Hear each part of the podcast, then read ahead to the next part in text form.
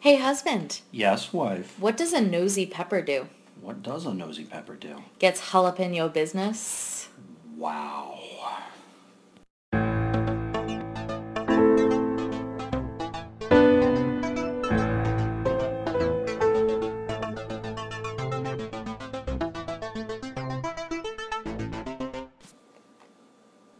Ladies and gentlemen, orcs and elves, werewolves and Draenei, and all you other peoples of Azeroth, welcome back to Random's Thoughts. I'm husband, she's wife, and we're going to talk to you a little bit about Slow Mage today. Your favorite and mine. Sure, and that intro, okay. Why not? Try and mix it up every once in a while. All right. So, although I started out saying your favorite and mine, uh, that was a little bit of a fib. Yeah, um, so slow mage is a thing, was a thing. I know people talk about it a lot. Um, It might be It the most hated card in the game.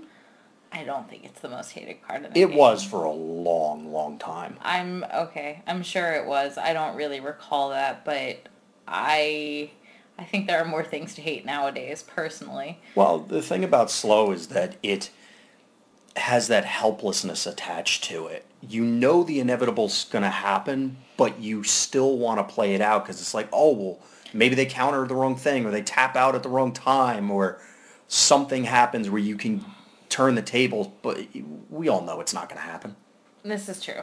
But as we've done a lot of testing because we're super stoked for Gen Con 2017, plug, plug, shameless plug, Yeah. Gen Con 2017. Real quick, if you haven't signed up and you're going to be at Gen Con, definitely check it out. It's going to be a lot of fun. We had a lot of fun last year. Or if you're going to be at Gen Con and for whatever bizarre reason you find something that's allegedly more important than playing WoW, you can definitely try and track Wife and I down or some of the other players. We know there are a bunch of people that want to play pickup games, and we'd be more than happy to play. But let's not let's be real. There is nothing more important than playing WoW. I am giving up my reigning championship title for another game to play WoW. So come play WoW. Yeah, don't don't lie to yourself. WoW is clearly the highlight of Gen Con 2017. WoW was also the highlight of Gen Con 2016 too. That's true, and every Gen Con before that that we went to, which was one. Yeah. But anyway, Anyway. as we digress as always, like we said at the top, we're going to start with Slow Mage today. This deck, as Wife said, we did test it. We threw it against the wall, so to speak, and ran a bunch of things against it, varying from Tyrus builds to Aberration Hunter to some Death Knight builds to some Priest builds to A warrior? I don't think we actually got around to doing Death Wish against it. Uh, we also did some hyper aggressive builds like Bogmara, uh, and specifically another real quick plug for our website. So if you want to follow along with the class, turn your textbook to randomsthoughts.wordpress.com. That's randomsthoughts.wordpress.com. So I typed up a bunch of the deck lists after we researched them a couple weeks ago for the last show, and unfortunately, the single slow deck that top aided at out of the two Metamart events was played by David Chen. It's Varanus Bitterstar, which was the promo hero actually for Burning Crusade, which I like seeing stuff like that show up. It's The- shiny. Yeah, the only problem is is that where I found the deck list was not complete, so we only have a 56 card deck list. So basically, we made an educated guess because the 56 list was not running the Taste of Arcana, which, if you're not familiar with it, it's Force Spike. And if you're not familiar with that, you pay one. It's obviously an instant ability. Your hero deals one to target hero or ally. If you hit a hero, you can interrupt a card that that player played or the controller played unless they pay one for each damage. So if you somehow pump the damage, aka Spellweaver Jahan, if you've seen that before, you can force them to have to pay more. In this case, there isn't really anything in the list to pump it, but it's your cheap counter spell alongside Fizzle. But this one lets you hit any card, not specifically abilities. Let's start with this actually. When we're talking about these decks and what we think is strong or weak, it's obviously just us playing against each other. And while we both consider ourselves pretty good players, we're obviously not the best in the world. We never were. Uh, and part of that comes in, you know, we're going to make players. We're going to maybe have tendencies for how we construct decks or what kind of strategies we implement. So you kind of have to take all this with a grain of salt. Again, correct me if I'm wrong, wife, if you feel differently, but I did not like the slow deck and not from a I didn't like playing against it or a I didn't like playing it perspective, but I did not feel that it could run with the big dogs. I agree. Um, I think it really fit into its name. It was slow. It was super slow. And anything that puts any sort of pressure, especially right off the bat, it did nothing. Like, we had played before a few rounds with Bogmara, my favorite deck, of course. And by turn three, I already had them up to something like I want to say 19 damage by the end of turn three. Which, when you only start with 25, that's a bottle void away from, you know, packing it in for the next game. Which is what ended the games almost constantly. We're going to go down the list kind of card by card as David Chen had played it, or what we think it was. Again, we're missing one set of cards. So, or possibly multiple sets of cards. But again, I'm assuming that Taste of Arcana was actually in the list. So if you want to start there, Wave, go ahead. So the card in slow that I hate the most, more than anything, is Blizzard. Um, I hate the fact, I. It's not that I hate it. Actually, no, I do. I hate it from playing against it standpoint and from a game player standpoint, mainly because I I don't like not doing things. Um, but it's strong. Blizzard, I think, is one of the strongest cards in this deck, in my opinion. Well, it's one of the strongest cards in the game. That's why it's frequently put up as a potential ban when people talk about it. It's certainly frustrating to play against. Uh, it does have kind of an odd rules quirk. Um, it's not that out there. It's not Winter's Veil Disguise kit level, but uh, it's an interaction or lack thereof of there not being a window for you to pop the blizzard if you have to discard at the end of your turn, so you'll get one extra activation for it, which can throw people off, and you can definitely catch people with it. But blizzard is a key component to the list since obviously it keeps you alive. It's going to stall out anything that really doesn't have armor. In addition to being removal. So moving on from there, let's talk about the counterspell, or excuse me, let's let's wait on that. Let's talk about the other potential removal spells. So aside from that, in this particular list, which does vary from the one that wife and I were originally playing, we actually switched to this because it was. You know, it did it, so well at the Metamart. Yeah, it was a successful list, so we wanted to see what other minds in the game were doing. So one of the other removal cards that was in our list is Brittle Eyes, which is an ongoing that both deals with armor and can shoot something for two. Obviously, that's very versatile, and it, along with the other freeze mage cards like Blizzard, it helps slow down your opponent even if that thing's big. So they have a, a Tyrus on the other side with Unholy Power on the board. Okay, you freeze them, it at least buys you a turn to try and get things under control. Following up with that, though, we have a, the pseudo finisher, but could also be removal. Um, in Arcane Barrage. So, um, your hero, hero deals forward arcane damage to a hero or ally. Um, and it cannot be interrupted, which is pretty useful for the quick pops. Well, the mirror is really where that's going to yeah. come. Well, maybe not just the mirror, but any other mage builds, obviously. The fact that you can play it from the graveyard is crucial, given that there are priest decks that and rogue decks that do regular discard as opposed to warlock RFG effects removed from game the cool thing about it, because it can't be interrupted, that gives you kind of a trump card to play in the mirror, get through things. It'll, and four damage is a significant chunk. Eight is obviously an even more significant chunk. But again, the versatility of the card. This is where, though, we start running into some of the issues that we had. So this particular list is a little clunky. And we'll get into that in a second. The other pseudo removal that we have is spell suppression, which is a staple in all mage decks where you just drop it on an ability, ally equipment, or even a resource, as annoying as that is, and it lose, loses and can't have powers.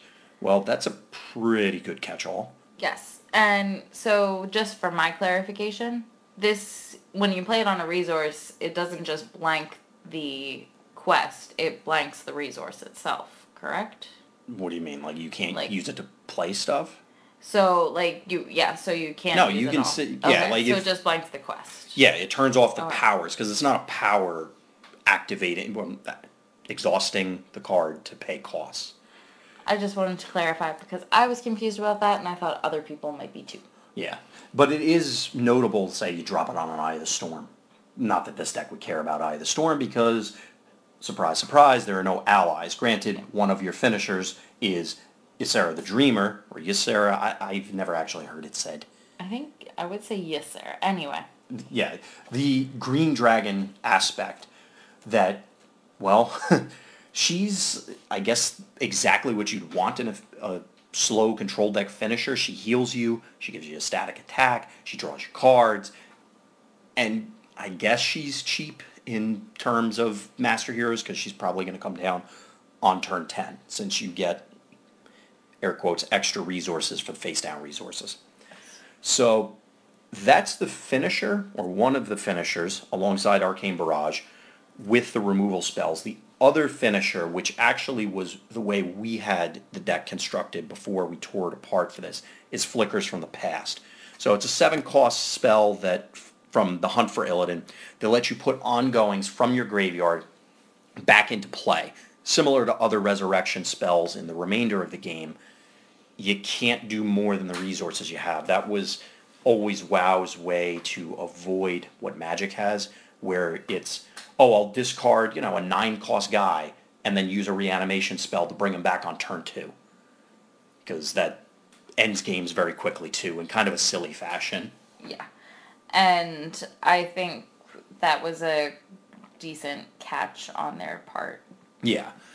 I mean, it, by the time you're playing Flickers from the Past in this deck, whatever iteration, typically you're you're getting back everything. Or what if you flickers once, you've probably won. Yeah. Barring you know, you're, it's a desperation type thing. But if you recur, you know, on turn seven, a Blizzard, a Brittle Eyes, uh, Conjured Cinnamon Roll, and a Mana Sapphire. Is that one, two, three, four, five, six, seven? Well, cut one, some of those. Something up to seven. You're getting a significant board state, and especially if you recur something like Blizzard, you can go, okay, well, I'll just wait. Or, God help your opponent if you're recurring slow and Mystic Denial at the same time, or something along those lines. Like, your opponent can have a very bad day very fast. Now, our build was originally, well, it honestly just never got updated for a, a number of years. So it was the old flickers from the past. We were running multiple flickers. We were running Smoldering Blast for removal and a bunch of other things. And I'll be honest, I, I kind of liked that version better than this. I think it helped with keeping um, keeping the head above the water when it came to more rush decks. Yeah, the, so we covered already the removal spells, and that, that's literally it. So you can certainly pin people down with Blizzard, pin them down with Brittle Eyes, remove things with Arcane Barrage, or spell suppress things so that whatever the important ability is not relevant. And obviously you have your flip to poke something for two. And I guess in a pinch you could Taste of Arcana their allies instead of them. Beyond that, you don't have a whole lot. You do have some recursion elements in Nether Breath Spellblade in this particular list. So it's running two copies. So you can skip one of your draws, get back some removal if you need it, but you have to be very, very careful and very judicious about how you apply the limited removal you have at hand. And that's kind of why we ran into issues like with Wife's Bogmara deck. Yeah, um, you know, he would interrupt one Nolan. Okay, I have three more coming through. I think, I think it's good in theory. I just think a lot of decks end up having more answers to the interrupts. Well, more threats than Well, more threats interrupts. than there are interrupts. I guess that's more what I wanted to say. I think I really liked, well, I liked watching this deck um, before it became classic, but I think especially once you get into classic, there's just way too many threats on the board That being said, I know people have done well with it. Obviously, at the Metamart, I don't recall if anybody played it last year at Gen Con. I'm pretty sure nobody did, but one thing to keep in mind, uh, first, well, a couple things. One, the Metamart events were not that large. They were larger than the Gen Con event, but they still only had like 50 people. I don't really remember, but it wasn't like we had 300 people. So it wasn't, it's not a huge sample size. In addition, I know the guys that I had gone up there with, and we only got to go to one, but they were more focused on the core side than the classic side. They were just playing in it because it was there. So it brings up the question of, well, how many people were taking it seriously? And th- this is not intended to, you know, tear this list apart. This isn't intended to say that this wasn't an accomplishment, and I feel like it, it's coming across that way. But No, we're just speaking to what we found when we were testing against it. And like we said before, we were not amazing players. We could hold our own most of the time. But, um, you know, we make the same mistakes that everybody makes and probably a few more. Right. Part of the issue is that, and this is kind of what Wife was getting at, that the way Classic is structured now is, at least in my opinion, and Wife, jump in if you don't feel this way or if you agree, that the threat level in Classic is so high. You, I mean, Bogmar is kind of an, an abnormal situation, but you could drop nine power worth of dudes on the board relatively consistently on turn Yeah. one. I mean, that maybe consistently isn't a great way to describe it, but it can happen. Then there's Tyrus, where if it randomly sticks an unholy power, you could just straight up lose that turn. Yeah, you're done. Similarly, there the aberration hunter naturally is the natural predator for mage decks. The majority of their damage is, or excuse me, the majority of the removal is damage based. So guess what? Aberration says, uh, I I don't care. Yeah. I'm a werewolf. Yeah. I'm a werewolf. We know you love the werewolves. I'm a werewolf. Okay. Anyway, so there are, it just feels that there's so much pressure as opposed to I need to nether fracture, which naturally the list is running for, and it's your, I guess, best counterspell. You can make a case for Mystic Denial, but there are so many things that you are, air quotes, must counter that it's so hard to, like, not just the decision tree, but how do you have starting on turn one, there are things you need to deal with. Yeah, and a Nether Fracture, I would honestly say, is your strongest strictly because it costs three as opposed to the five of Mystic Denial. Because by the time you get to turn three and four, you need the Nether Fracture if you're mm-hmm. playing the majority of the decks that you're going to be playing against. A quick digression before we get into some of the more unique quirks about this particular build, which does have some very interesting things. The other mage lists that actually put more people into the elimination rounds, the top eight, were still control mages, and they still ran a number of counter spells. So they're still running Mystic Denials. They're still running Nether Fractures. They're still running Fizzles. However, they also introduced allies. This particular list, the slow mage lists, typically are not running any allies, and ours didn't. Although we ran more removal, like Roaring Blaze from Drums of War, uh, or as we mentioned before, Smoldering Blast. These other ones bring in allies, including Savagan the Reckless, so you get a, a pseudo free, potential free removal. You get Baxton, Herald of Flame, who lets you split three damage. You get Broderick's, which are obviously super strong. You get Death Fears, which are super duper strong. Know, Death Fear is insane. Plus, you still then, so you can apply pressure with these allies. It's like, oh, you don't have a threat that I need to deal with? Well, Broderick can go face. You do have a threat? Okay, well, I'll send Broderick in, poke you for one, and then whittle you down, whittle you down, whittle you down, and then all of a sudden two arcane barrages out of the graveyard and you- you're toast. The, I feel that those are stronger if for because they can present the threats, they can also remove threats that got through, and And you're not waiting or at least personally, I feel like you're not waiting till turn five or six to actually do something. Well, I mean that that is an appeal to some people for the deck of Yes. Draw-Go. I mean that was a magic deck. It was literally called Draw-Go. I just, as I've said before, and I'm sure many of you who are better players than I am, because I openly admit I am not fantastic, I cannot handle Draw-Go. I need to do something. My attention span does not last long enough for Draw-Go. Well, to each their own, wife. I know. One last thing about those other lists is the, and this kind of segues back into this list, is the hero race. So in those other lists, obviously they're playing undead, so they get access to Broderick, to Deathfear, and Undercity, which are two major components. Deathfear is super strong, and then Undercity lets you deal with opposing Brodericks and heal. That being said, Varanus brings some of his own cool stuff to the table. Yes. So Varanus brings Silver Moon. Um, and if you don't know Silver Moon as it, because it's from Gladiators, so who has seen Blood of things from- Gladiators. yeah, that's seen? that's the Orgrimmar set. yeah, I know, but that like it just seems so long ago. Anyway, It was long ago. um, It it's it it was 2008. I want to say 2008 or 2009 because it was legal for when we went to Gen Con yeah, the first time. So that means it, it it's getting up there. Like it's been a while. yeah, that, it was the first set that I bought myself cards from. Now I realize now that they were all crap, but anyway. Um, All crap. Blizzard's from that set. Yeah, but I didn't get any blizzards, I don't think. Anyway, um, so we have Silver Moon City. As Silver Moon City enters play, choose Arcane, Fire, Frost, Nature, or Shadow. And if you tap it, target Blood Elf in your party has chosen Resistance that turn.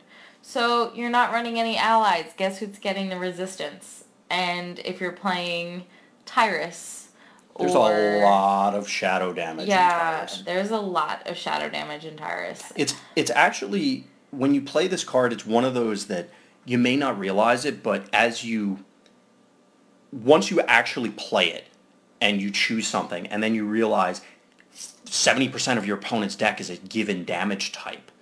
Yeah. Maybe not intentionally, maybe by I I mean, we brought it up before. I played somebody at Gen Con last year who's playing all nature damage. I don't know because I don't remember it, but I'm pretty sure they weren't running any like any quest like cleansing of Witch Hill to turn it face down. So they just scoop to that single card potentially on turn one. Yeah, and if you're playing, you know, any sort of lock and you have Bottle Void or Keep in Anything. mind, so a lot of the Warlock cards, such as Promises of Darkness, are are worded similarly to the Taste of Arcana. So they say, deal one damage. For every damage dealt this way, do something. oh hey, Guess they what? have resistance. They They, did didn't do any damage. zero, You yeah. get no card. It's it's actually one of those things. Now here's the cute part. Ebonweave Robe. So that was a crafted card if you're not familiar with it. I believe it was Scourge War. Anyway, so it's a four cost. It's one armor. It gives all your allies shadow resist. So as we talked about, it's gonna prevent any shadow damage your allies. But here's Oh hey, here's the fun thing. It turns all your allies, your opponent's all your opponent's um, damage into shadow damage. so Oh hey, I gave myself shadow resistance, and I have an Ebonweave robe. Game over. Uh, it's not quite game over because the Ebonweave robe does only change the opposing allies. Yes, it's still super frustrating. Yeah, the, it's definitely a, if not a hard lock, a def obviously a soft lock, potentially a hard lock, And like depending on the matchup. it is super cute. Like the first time, I'm like, oh wait, this is this kid. Oh, oh, that works well together. Now, something to keep in mind is that the Ebonweave robe is not a specific mage thing. It's uh, also could be used by the other clothies, priests and warlocks.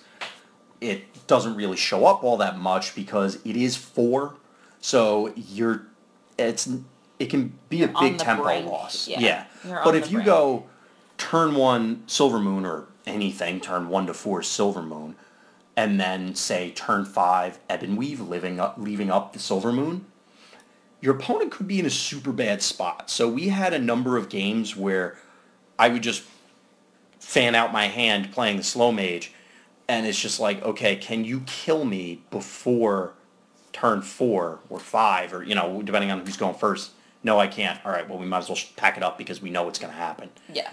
That's one of the cool advantages of this over the more ally-centric builds. That being said, You do still have to make it to turn five, essentially. which it, it's going to be hard for your opponent to end the game that fast in a lot of cases, especially if if you know you're going for that. So you op- your opening hand has Ebon Weave and Silver Moon. Any removal spell, you may not even care about the counter spells because that's your win condition. They're never going to get through, assuming they don't have removal. And since it's four costs, it dodges miniature voodoo mask, but it could be spell suppression or banished to the nether, or something like that. And there's obviously ways to deal with resources like we talked about before, cleansing of Witch Hill. So that's one of the the cool, cute interactions that this deck supports. But at the end of the day, it that'll let you steal games, yes. But the deck as a whole felt like it was lacking a lot of removal. Now again, as we talked about last week, the way the meta is right now, it's very uncertain. Everybody who's going to play at Gen Con is probably going to show up with whatever the hell they feel like. I know we are. You know, we're not going to go in and be like, oh, well, this is this is a top tier deck. Yeah, I might play it if it's top tier, but I'm mostly playing it because I want to play that deck. So, you, this, maybe Ebonweave Robe and Silver Moon City don't do anything because everybody's playing Death Wish. You know, it's melee damage, or it doesn't matter. But what we found is, as we just, again, going back, what we discussed last week is that a lot of aggressive decks are everywhere. So it's hard for this to keep up. It's certainly going to beat up and prey upon other slower builds. Yeah. Because- anything mid range to slower is I don't know if it's a, not dead in the water, but it's going to be a harder matchup. Exactly, because the you're giving the slow deck time to set up, and if it has time to set up and it plays slow on you, and then plays a Mystic Denial, you're the game's virtually over. Yeah. Whereas any of the aggressive decks, again, the predator for this deck is werewolves. They can dodge most of the removal. They come out of the gates on turn one. And they do lots of melee damage, and they can't. they no, they There well they have ranged and there are some ranged melees. But and melee. I w- I was thinking Garrett Weiss because he's nature. But there's, I feel like there's enough ranged and melee I mean, you in have that Envoy. deck. Yeah. I mean, the, like the one of the key have- cards in the deck is is range. So What's the dwarf that comes in and shoots for five? oh, Grumdak. Yeah, he's pretty good too. Well, that that kind of goes back to what we were saying before. Like any turn where you give your opponent a window, getting smacked for five, yeah, you can take a hit or two of that. But if you're getting like they have ferocity, they're coming down. Anytime you tap out, you're gonna get cracked for five. And there's enough, especially in the werewolf deck, there's enough guys with ferocity that Blizzard doesn't become null and void, but It definitely it loses. loses its Yeah. its strength. Again, going back to appeal.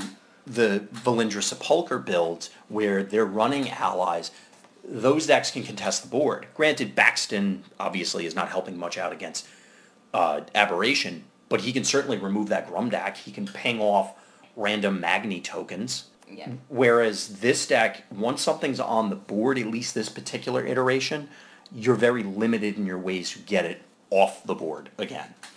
Uh, maybe, again, maybe we were playing it wrong. I'm sure we were playing it wrong. Yeah.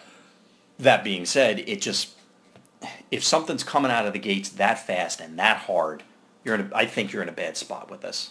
I agree.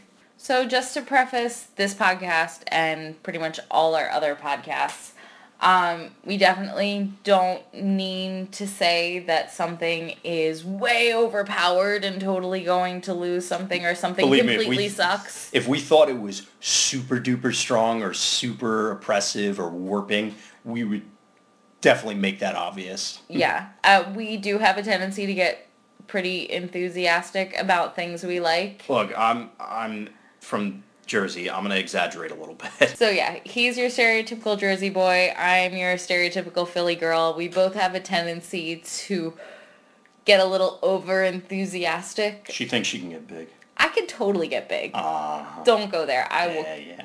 I will I will end you. Anyway, Let's get this show on the road. So in closing, before we jump into off topic, let me tell you all about what we just talked about. Now, I'm not going to rehash everything. We do like the slow deck. I think it's fine that it exists. I know a lot of people hate the actual card slow. Limiting you to one card a turn is certainly frustrating. That being said, I think this deck can exist. I don't think the power level is too high. I'm sure that means that I'm going to go to Gen Con and everyone's going to play slow and we're all going to wish that we never brought this up. more than likely. I agree that it can exist. It's fine. It's fun. I don't think it's the be all end all deck to beat.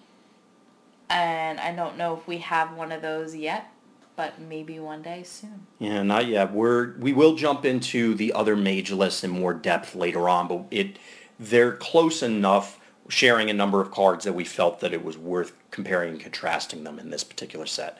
So with that, I think that's pretty much everything we wanted to say about this for now. Uh, please definitely leave us comments, shoot us an email, check out the website. randomsthoughts.wordpress.com. I'm going to do my full Vanna White right now. Oh, that's impressive. randomsthoughts.wordpress.com. That's impressive. Like me. Can you tell them what the email is? It is randomsthoughtspodcast at gmail.com. Ooh, I remember things. that's nice. Remembering. All right, everybody. Thanks for listening. We're going to jump into off topic.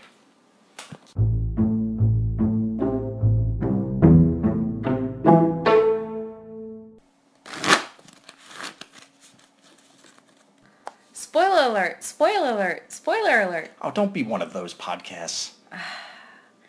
Anyway, for our off topic of this week, we are going to talk about Injustice, Gods Among Us 2.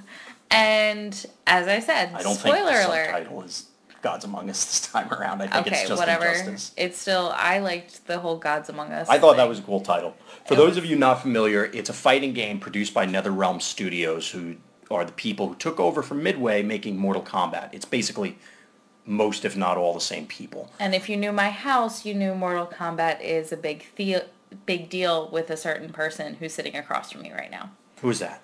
I don't know. So, as wife alluded to, I love Mortal Kombat. I've been playing it since the first one. When Injustice came out, I'm not. I'm aware of comic books. And I have it's on the Mortal Kombat thing. I have really cute pictures of him and his Mortal Kombat Halloween costumes. I'll bring them to Gen Con. Okay, sure, wife. So, as I was starting to say, although I'm aware of comic books, I definitely don't really read Marvel or DC that much, so I'm aware of the characters. I've read some of them. I primarily read other stuff, notably Transformers and Teenage Mutant Ninja Turtles. And if you haven't read those comics in the I produced by IDW, you should read them. They are great stories. Yeah, they really are. Can we give a quick synopsis of the first one? Of which The first comic of Injustice. So we, as wife started with, we're, we are going to do spoilers. The first comic of Injustice falls pretty close to the first Injustice game storyline wise. Uh, do you want to do the quick so, rundown?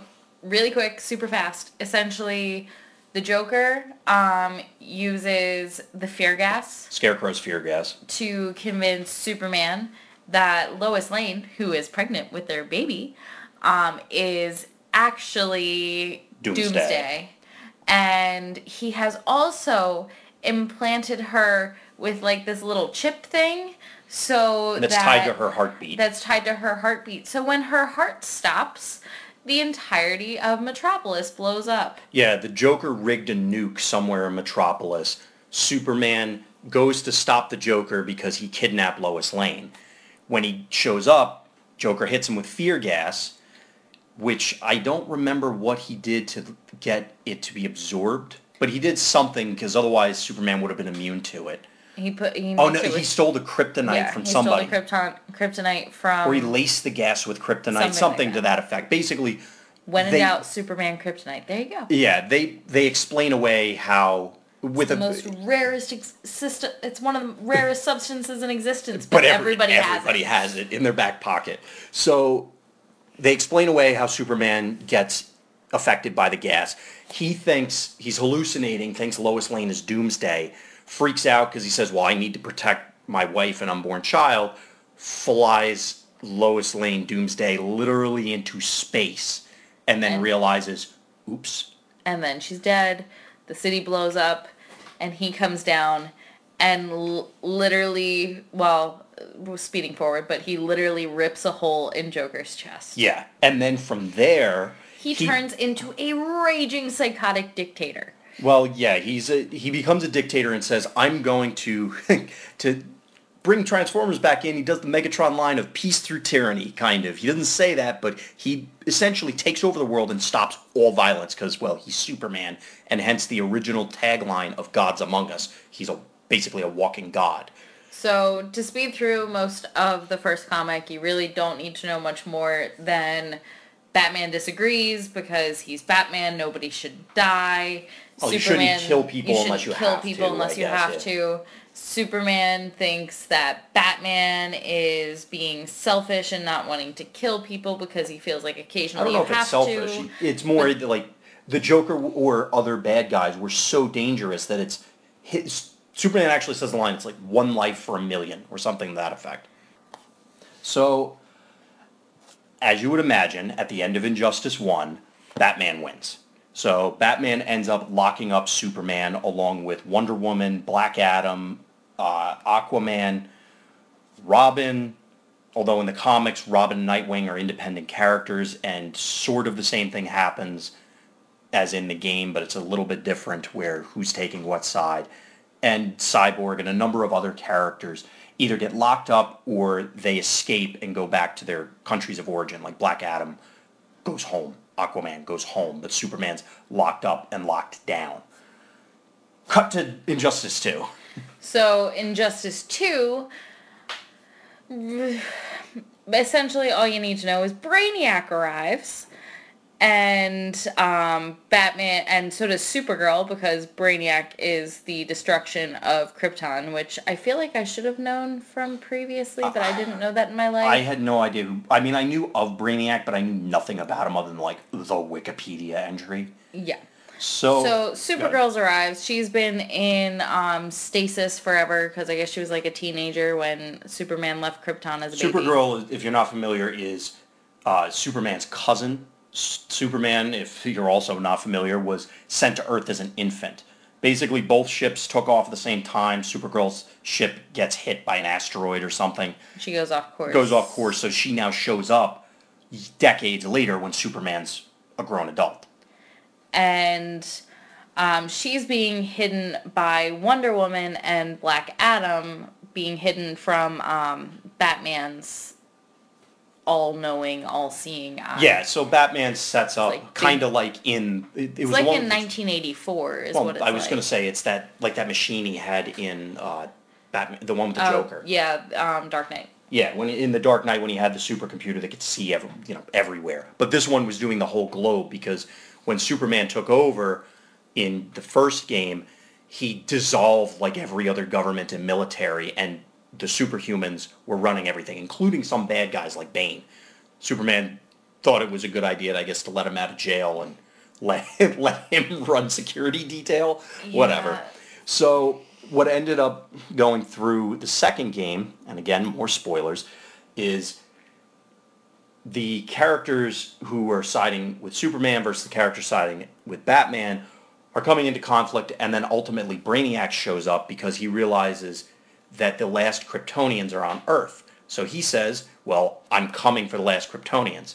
And ironically enough, he was going to leave us alone, it sounded like, until, Until- he discovered we had superhumans. Yeah, and until he discovered Batman's web of monitoring everybody. Well, no, he used that to take over the True. world. But so he saw like the Flash and mm-hmm. said, or Doctor Fate, or you know whoever. He saw magic and superhumans and said, "Well, I need to study these because Brainiac's whole deal is that he collects things."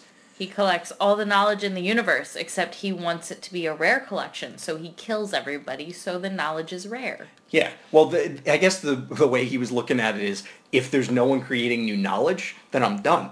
So really, Brainiac's just being lazy. Yeah. He's being super lazy. So, as you would imagine, at the end of it, and there are splitting stories, so technically right now we don't know the canon ending.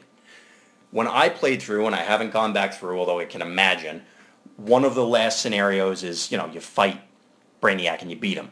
But then, God forbid, Superman and Batman reconcile their differences, so they go at it after the main bad has been taken down. And we're not talking about the main bad being the movie. Yeah. Batman versus Superman. that was pretty bad. So Batman and Superman come to fisticuffs, and Fisticuffs, really? it's a funny word. It is a funny so word. Wow. that's why I want to say it. We're so in Victorian England. Okay. anyway, so Batman, the playthrough that I did, beats Superman, ends up sending him to the Phantom Zone. The rest of the people that were part of the regime, uh, that were which was the government that Superman created, that were supporting him, end up getting locked up, or again they go into hiding, that sort of thing, and Batman saves the day. Uh, I haven't played through the alternate ending. I, based on what people have said, without directly spoiling it, it sounds like Superman potentially just murderizes Batman. I'm not sure, but obviously, if Superman wins, it's probably not going to go well for Batman. Yeah, probably not. Um, yeah. So, I'm The- just oh, like. Anyway, continue. so the long story short, although you've been just been spoiled on this, it's worth playing through. It's worth playing through the old. It's not a new concept to have two heroes go head to head. Marvel did Civil Civil War. DC has probably had a ton of these. You know, I mean, there's that whole thing about Batman having a file on how to beat all the superheroes if they went rogue, and then they ask him, "Well, what about you? What if you go rogue?" And they say, he says to whoever he was talking to, he's like, "Well, that's why I created the Justice League." you know, he's always planning for these contingencies, but it's worth playing through. It's also a really cool fighting game. Obviously, it's a fighting game, but it's actually really fun. I really okay. I don't play it so much as I watch husband play it because I'm not so skilled with the fighting games. Um, but I really like they have these super kills which are really fun. If you play Mortal Kombat, they're the X-ray attacks. Uh, now, in Mortal Kombat, it's naturally way hyper violent, and nobody would survive any of the things, even though the guy stands up right afterwards. But in this game, it's like Superman punches you through the sun, or like. Or now this isn't the old one, but Aquaman summons a shark to eat you. Well, he summons like a tidal wave. Well, okay, he summons a tidal wave and then there's a shark in the tidal wave. Do not diss my Aquaman. I love oh him. Oh my god, enough with Aquaman. No. Anyway. There's never enough with the Aquaman. But they all, or, or Batman's is he tackles you and then strings you up to a balloon, kind of like he did in The Dark Knight to the, the one uh, mobster. Oh yeah. At the beginning, you know how he takes him out of the building? Yeah. So he does that, and then uh, the bat you. plane takes you like way up in the sky and then lights you up with a machine gun. The reason why everybody can survive any of this nonsense, including getting punched in the neck by Superman, which should just vaporize any normal person, is because in the first game they had this magic pill that somehow made them all super strong and resistant, and it was given out to naturally all the characters in the game. Yeah. So Harley Quinn is not just crazy; she is now a superhuman. She also gets hyenas, which is kind of I do cool. love my hate. The they're they're actually pretty cool. The cast of characters cool. Like in the first one, they had Solomon Grundy. In this one, they have Swamp Thing.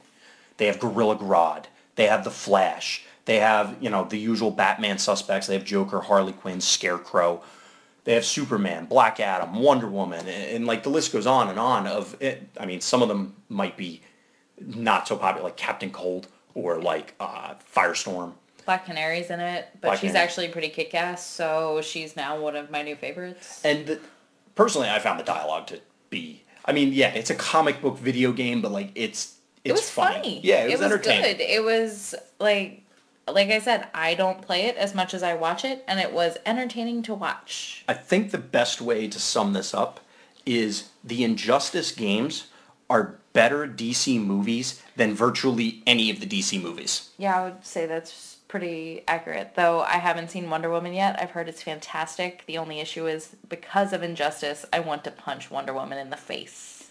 Yeah, Wonder Woman is not really a nice person in these games. So with that, I think that closes up our off-topic section. Thanks everybody for listening. I'm wife. And I'm husband. Please keep listening. Hi everyone. If you like the show and if you want to see some of our deck lists written out or some of our other thoughts about the game, please visit us at our website, randomsthoughts.wordpress.com. Again, that's randomsthoughts.wordpress.com. And you can also email us at randomsthoughtspodcast at gmail.com. Hope to hear from you soon.